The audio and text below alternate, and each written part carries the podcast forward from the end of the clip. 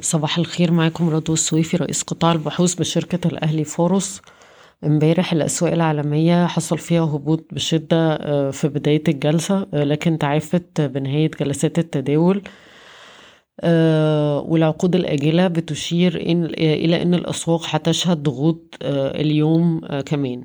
وكانت الأسباب هي طبعا الرفع المتوقع في أسعار الفايدة في الولايات المتحدة وزيادة التوترات السياسية في أوروبا.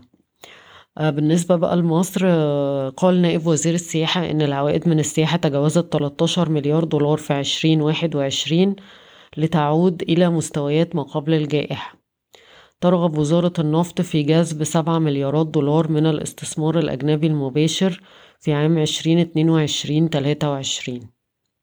بلغ عجز الميزانية المصرية 3.9% في النصف الأول من العام المالي 21-22 بارتفاع طفيف من 3.6% مقارنة بالفترة نفسها من العام الماضي. قال وزير المالية أن ارتفاع أسعار القمح العالمية سيكلفنا 12 مليار جنيه إضافية في هذه السنة المالية اللي بتنتهي في 22 تهدف مصر إلى زيادة الإيرادات في الموازنة العامة بين 13 و 15 في المية في العام المالي المقبل 22 23 وتهدف إلى أن تصدر صكوك سيادية قبل يونيو المقبل. أكد وزير المالية أن مصر تستهدف إصدار سندات ساموراي في اليابان قبل نهاية يونيو في حدود 500 مليون دولار.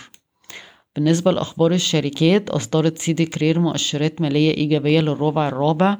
بلغ صافي الربح 177 مليون جنيه في الربع الرابع مقارنة بخمسة وسبعين مليون جنيه في الربع الثالث آه وبلغت هوامش آه آه صافي هامش الربح 13% المبيعات سجلت آه مليار و400 مليون جنيه تقريبا آه بزيادة 24% عن الربع السابق لأن الربع السابق برضو كان فيه آه صيانة.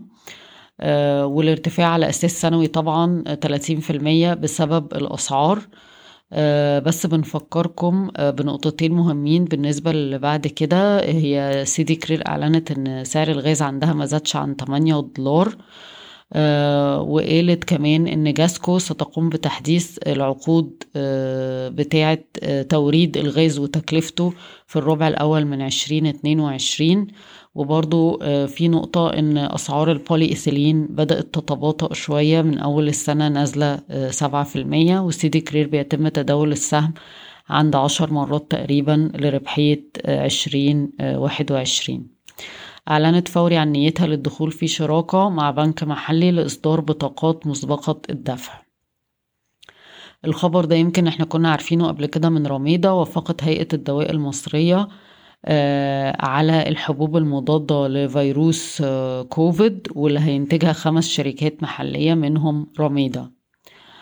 أدى أوميكرون إلى تعطيل خطوط إنتاج السيارات في الصين طبقا للرئيس التنفيذي للوكيل المحلي لشركة BYD ولادا بيقول إن الشركة ما استلمتش أي مكونات للسيارات من الصين منذ 30 يوم. وأشكركم ويوم سعيد.